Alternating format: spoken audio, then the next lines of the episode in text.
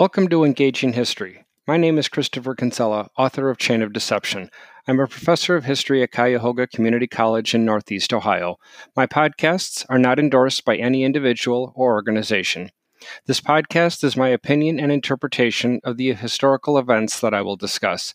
The purpose of the podcasts are in general to discuss American and world history in a way that engages you and explains so much of the country and the world around you but I also discuss it in a way that is understandable and interesting. Thank you for returning to our series on the second half of American history for podcast episode number six. In the fifth podcast in this series on U.S. History 2, we looked at why the South lagged behind the North after the American Civil War. We looked at the role that women would play in the New South and a second take on race issues and racial relations that we also looked at with the catastrophic lynching becoming an epidemic truly in the South after the American Civil War. We examined the infamous court case of Plessy versus Ferguson with the contradiction that separate but equal is actually something that should be achieved or could be achieved. And then finally, looking at some of the African American leaders like W.E.B. Du Bois and Booker T. Washington. In this sixth podcast series, or the sixth uh, episode in this series, we're going to look at now industry, immigrants, and city development from the years between 1877, the last year that Reconstruction was a federal policy, through the 23 year period to 1900. The first, before we can unpack anything about the reason for the demand for immigrants and what the immigrants be coming to America for. Before we can look at any of the industries or even the development within the cities themselves, we have to recognize, arguably, one of the greatest achievements and possibly greatest inventions in the 1800s that would ultimately be impacting life immediately then as well as having an astounding effect on human life moving forward. And that is the application of electricity to the element tungsten to create what we call the light bulb. That, of course, being with Thomas Edison. Edison, however, had a lot of resistance. Number one, there was a group of people that didn't think he had it in him or that it could possibly be achieved what really would be the possibility? How likely would agitating electrons applied to a filament of, of tungsten, a filament of anything, how could that possibly produce light? But Edison, as we know, he wouldn't be deterred. And ultimately, in 1879, his invention finally was successful with the creation of the tungsten light bulb.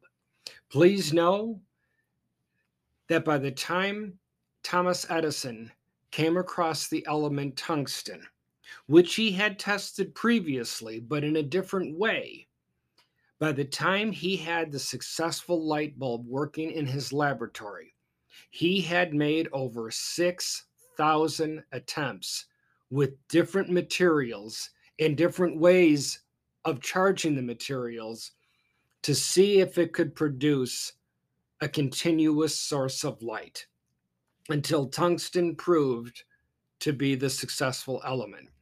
But please know that again, if, if, it's that successful, I mean, if it was that much of a positive development, why don't we know about Edison more? Why do we not? Why is Edison even not even on a higher pedestal than he already is? part of it is because what we tend to forget about the traditional incandescent bulb or the traditional tungsten burning bulb.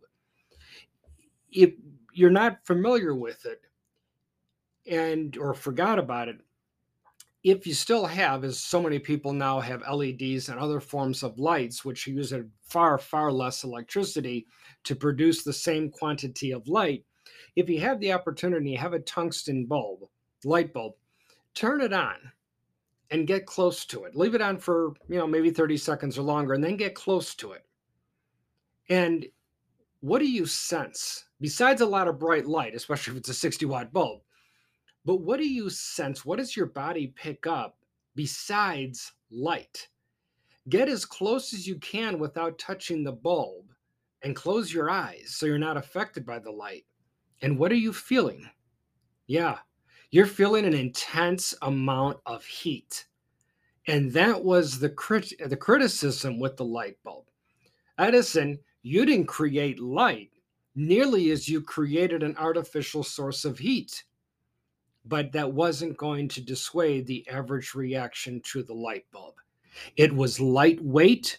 Yes, it was fragile. Yes, it was dangerous, but it was lightweight and it produced an awful lot of light compared to the same amount of candles that one would have to light to produce the same quantity of light. As a result, to try to demonstrate his new invention, Edison planned in Menlo Park, New Jersey, he planned what is arguably one of the greatest New Year's Eve parties in all of American history. On December 31st, at his laboratory in Menlo Park, Edison had invited as many people as possible to come to his laboratory, to come to his house, and see one of his latest and greatest inventions. So, what would draw people there? Why go to his house versus any other for New Year's Eve? Is because Edison had a weird kind of a message at the bottom of his invita- invitations, and that was nobody is to bring candles. You see, in the 1800s and beyond, it was a courtesy that when you went to somebody's house after dark, you brought a set of candles, even if they said don't bring anything you still at least brought a full size candle or two. Now, I'm not talking about the Yankee candles so that we can get the fresh scent, especially if we don't like what the host is cooking. No, and not for that reason. It's the fact that candles were expensive and they burned relatively quickly. So, if your host was gracious enough to have you over, the least you could do would be to bring a candle or two so that they could help continue to distribute the light without incurring a huge expense on their part. And yet, here's Edison's invitation saying to come after dark, but do not bring any candles. Candles not allowed, candles not permitted. They just that interest, just that curiosity sparked, no pun intended, people's interest to show up, even if they originally didn't want to go. And people were amazed at all of the lights on display, and none of them were being powered by any form of gas. It was using this relatively new invention of electricity applied to a filament of tungsten, which burned so hot that when put in a clear container, glass container, it released this light for them to be able to see all around them. Now, getting this product out to the people could be the challenge in and of itself. After all, the average homeowner knows that after the sun goes down, I know how many candles I need to keep lit in order to keep my room with the amount of intense light that I'm that I desire. Why would I bother bringing these dangerous wires into my house to power this light bulb? And that's the reason why initially the way the, the light bulb was rated is in what they call a 60 watt bulb. Initially, it was the 60 candle watt, meaning a drawback or a tieback to a candle with how many candles you'd have to light within a given area to equal the amount of light emitted from one bulb. You see, to push a new product into people's hands, Sometimes you have to use old terminology so they understand what the new technology can do. The same thing applies to engines. Why would somebody, why would a farmer who's been using horses all his or her life and that of their ancestors to plow the same field on the same farm that has been in the family for generations, why would I want not want to use these two or three horses and use this loud ugly, dirty engine instead.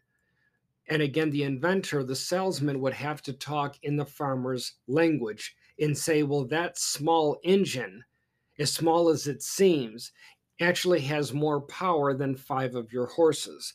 And that's where we would derive the term horsepower from. Again, using an old term to be able to sell new technology.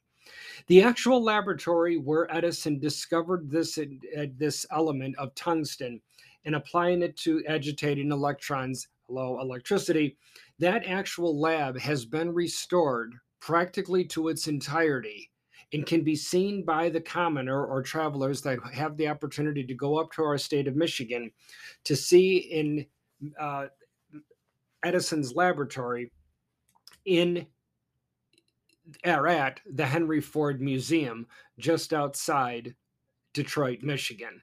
In fact, not only did Henry Ford rebuild the lab exactly as he remembered it, because remember, Henry Ford once worked for Thomas Edison, but Henry Ford had it restored to the point that when Edison came up, a much older man by this point, after Henry Ford paid him massive amount of money to have Edison's laboratory painstakingly disassembled and then moved to Detroit to be reassembled exactly again the way that Edison put it together himself and built it himself. When Edison came upstairs to the laboratory to the second floor where all of his inventions took place, he was astounded at all everything around him to the point of almost getting dizzy or losing his balance and he had to sit in a chair which he then turned in the chair to look all around him as tears came to his eyes, the way a laboratory that he once thought was lost to the ages had now actually been preserved by one of his employees. And because of that, when Thomas Edison got out of the chair to go back downstairs, Henry Ford demanded that his workers nail the chair exactly to the spot on the floor where Edison once sat. And the fact that Henry Ford did this tugs at my uh, my personal heartstrings as well, because I know what it's like to love a particular job so much and have respect for a group of people that you worked with so much that you would do everything in your power to recreate it as an adult, as that's what I have done with the resources available to me. And a job that I had in the southwest side of Chicago at a pharmacy called White's Pharmacy. I was arguably one of the last Americans to work in a pharmacy at the back of the store behind one of the perhaps last working soda fountains that could be found anywhere in America in the back of an actual working pharmacy that was open for business and licensed to licensed to sell prescription medicated drugs. It was a job that I started in 1987, and I absolutely loved my full two years and nine months there, to the point that decades later, I wrote a manuscript, which I'm currently trying to publish, about my years there. And that 58,000 word manuscript describes some of the greatest people that America has ever produced, but also the trials and tribulations which they endured and I pepper the manuscript with a number of funny stories that truly make me even smile to this day as I think back to them and so many of the people that I once worked with, that almost all of them who are gone today. Later, after writing it, I also built a 187th scale model of not only the pharmacy itself, but the actual soda fountain inside. And how ironic that not long after that, word comes to me in Northeast Ohio that the actual soda fountain that I worked behind was up for being able to be moved or sold because the customer that bought it when the pharmacy closed in 1990, I ended up buying, or he, that he ended up buying and had it for 30 years.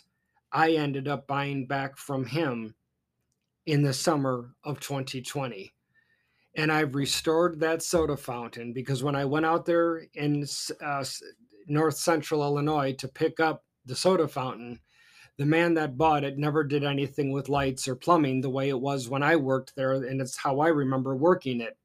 So when I got it back to my home in Northeast Ohio, much thanks to my much, much loved uh, wife Elizabeth and my kids for helping out in their different ways that they could the soda fountain is now fully functional, including the working plumbing and electricity, exactly as I remember it, over a third of a century prior. So, what Edison had done for him by his employee, Henry Ford, again, I can understand it. And if any of my listeners also have a job or had a job that you once loved with every possible part of your being, you'd understand why Henry Ford did it. That said, what do we do now with this newfound light bulb? Well, first off, it was further freeing human dependence on Mother Nature. Because with the application of electricity and the light bulb, the world could now operate at night. And in addition to those smelly, ugly, as many called combustible engines, in addition now to engines that were powered by gasoline and other forms of petroleum, we now had electricity that could power motors that were a lot quieter and often were extremely clean in the sense of their negative impact on, on the environment. So electricity opened up truly a series of doors that one could argue still continues to open up doors well into the 21st century. So, what does that mean now for corporate America? Well, now corporate America was beginning to think outside of the box as well. Is now electricity could assist with motors and engines in reproducing what only at one time human hands or animal power could do. Now, people and inventors, entrepreneurs would be building for the foreseeable future, not just for their own lives, but long after their own God calls them home. And that's what gives rise to the corporation as well as its benefits. In fact, to put this into perspective, people will be now making so much money that they truly cannot spend all of it in their lifetime. In fact, the term millionaire comes about in the 1800s, largely because of the way humans can now reproduce what human hands could do through the use of motors and engines, and now be able to operate around the clock due to Edison's light bulb. So now they also had to protect themselves, though, and that's what gives rise, as I say here, to the corporation and its benefits. A corporation continues on long after the founder or the founders die.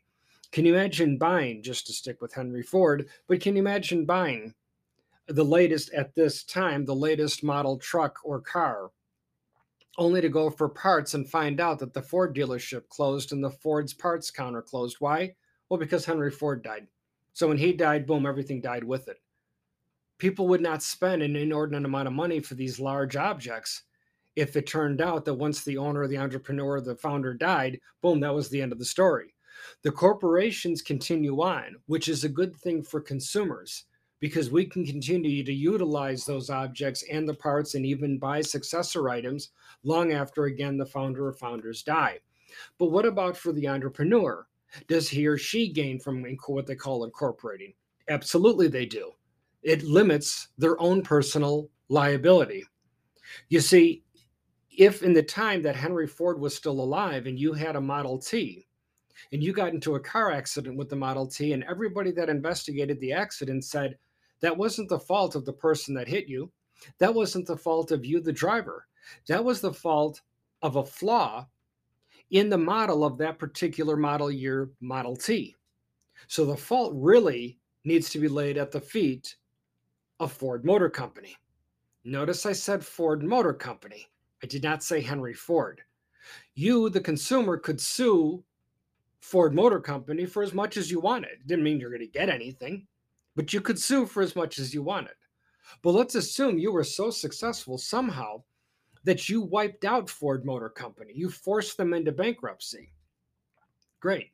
But you're still not going to touch Henry Ford or the millions that he had accrued in his lifetime because the corporation put in a moat, a chasm between him and his company. So that's part of the reason why there's a benefit as well for the entrepreneurs. And of course, it goes much, much beyond that, well above my pay grade about what I know about corporations and corporate law within the United States, not only from its inception, but all the way to 2021. That, as we know, literally can comprise of a full semester class in and of itself. But let's continue to talk about now the rise of the corporations because they not only, if they had the wherewithal to invent new types of items and new things that the average commenter would like to use in their daily life, you know that that same intelligent mind is going to be try to th- is also going to try to think outside of the box and how to maximize their profits, how to minimize their expenses. There's nothing wrong with that. It's the American way. It's the way of capitalism. But there are, it turns out, wrong ways to go about that.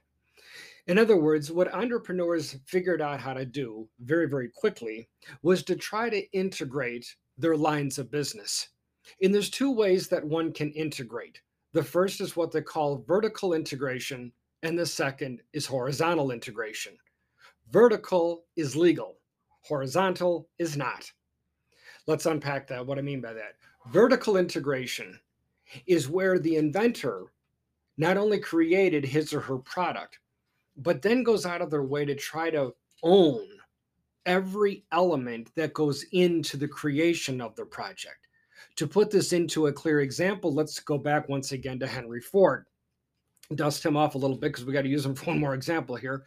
But at one time, Henry Ford made an attempt to own the manufacturing facility, plants, or areas that went into his Ford motor cars. Henry Ford wanted to buy everything he needed from nobody. He wanted to own everything that produced the elements that were comprised to make up an automobile under the name of Ford Motor Company. And Henry Ford was darn close to being 100% successful of that.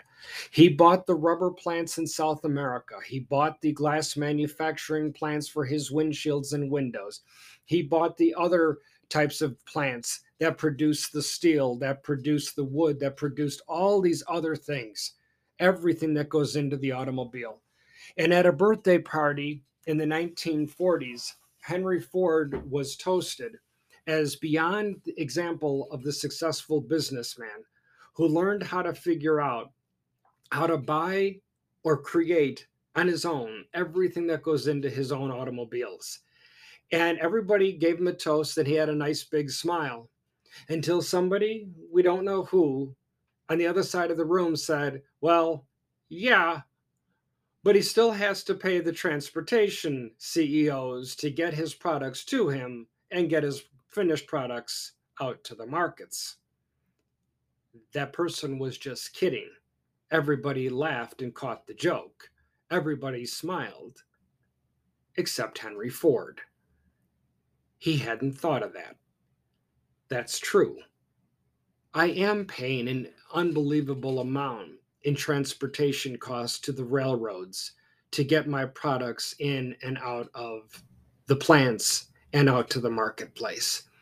And that's the reason why, if any of my listeners have the opportunity to travel to the state of Michigan and to travel to the Ford, the, the Henry Ford Museum, as you're traveling along, you will see these massive, colossal, ugly concrete beams still sticking out of the earth that were once being built to make the electric lines for Henry Ford to be able to transport all of his goods coming in and finished products going out under the flagship of the Henry Ford Railroad Corporation.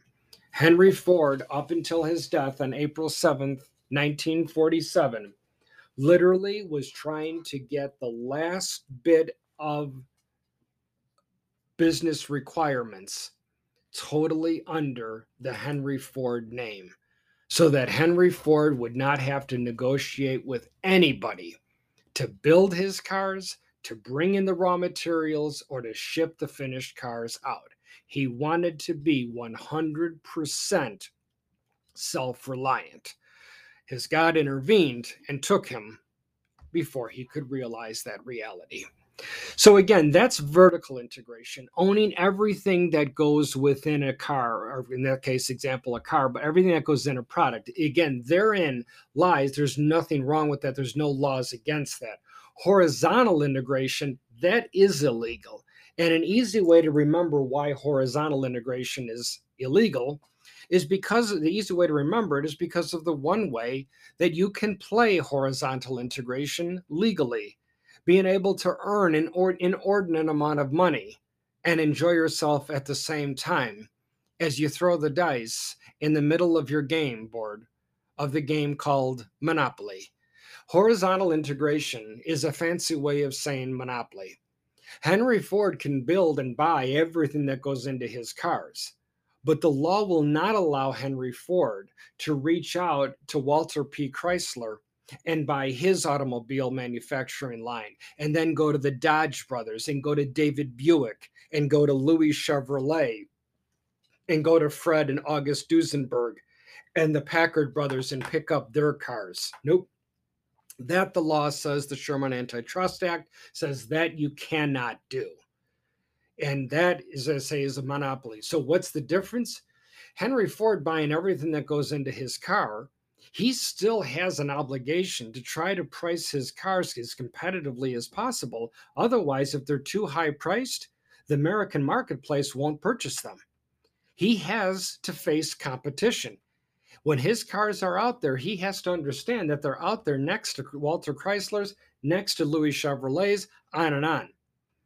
But what if Henry Ford could purchase all of those car manufacturers? Where then is the competition? What's to keep Henry Ford from keeping his prices competitive? He could raise his prices as much as he wanted to, and there would be no ramifications for that. That goes against the grain of capitalism, whose common denominator is the consumer's choice. That Henry Ford was forced to competitively price his cars because of competition. If he owned the competition, there would be nothing to lower the prices for. And that sadly is what came, took place, not with Ford himself, but with one of the other millionaires of the age, John D. Rockefeller. Rockefeller routinely swallowed up competitor oil refineries in order to refine his products to the point and start building gas stations that if a competitor opened up down the street, Rockefeller would lower his prices so low that he would actually be losing money. But because he owned so many gas stations and so many refineries, his loss would never be felt by him or his company. But eventually, and not long at all, very, very quickly, the new competitor down the street had to lower his prices in order to stay competitive. But because they only have one or maybe two gas stations, they can't afford to lose to lower it anymore without losing money. So of course, Rockefeller put him out of business by keeping the prices too low and then he bought up the properties at fire bargain sales because of course the, the business owner went into foreclosure now rockefeller was richer than he had been before but at the expense of consumers because if he found out or when he found out that people in the local town of xyz in the united states was actually going to the competitor for a while for their gas or their oil refinery products rockefeller would punish them by keeping the prices locally artificially high until he recouped his losses. That, ladies and gentlemen, is why we have antitrust laws in the United States and laws against price fixing and other ideas of the age, which we'll talk more about as the podcasts go on. So, in this series on the second half of world history. So, what we see here, as we discussed in our opening podcast on industry, immigrants, and cities within the United States is we looked at the application of electricity. We see the rise of the new corporate strategies of things like vertical and horizontal integration. And if it sounds like I have and been putting a very positive spin on corporate America in these days, I'm not done. Of course, there's going to be the downside of these giant corporations and the massive mistrust that eventually develops. And that's what we will be, get back to or continue on with in our seventh podcast in our series on the second half of world history, which I'll begin next time. So thank you for listening. Please go to my website, ceconsula.com, and email me with any questions or comments you might have. And if you like what we discussed today, please leave me a review. Thanks again for listening. Have a great remainder of your day.